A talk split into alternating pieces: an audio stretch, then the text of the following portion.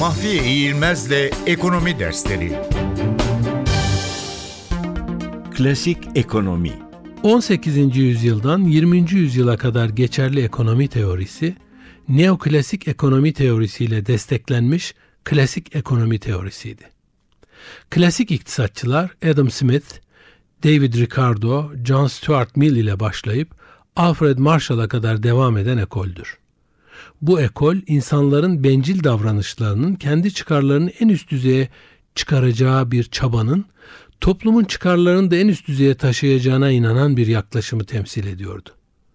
Bu davranış şekli, eğer kimse karışmazsa, bir çeşit görünmeyen elin kurduğu bir düzen gibi ekonomiyi kendiliğinden dengeye getirecekti.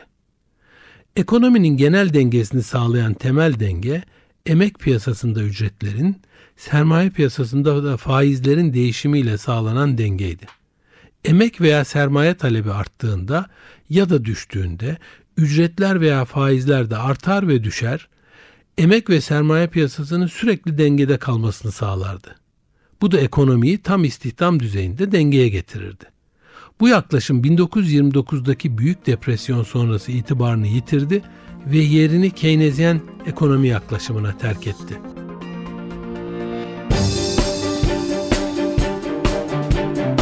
Mahfi Eğilmez'le Ekonomi Dersleri.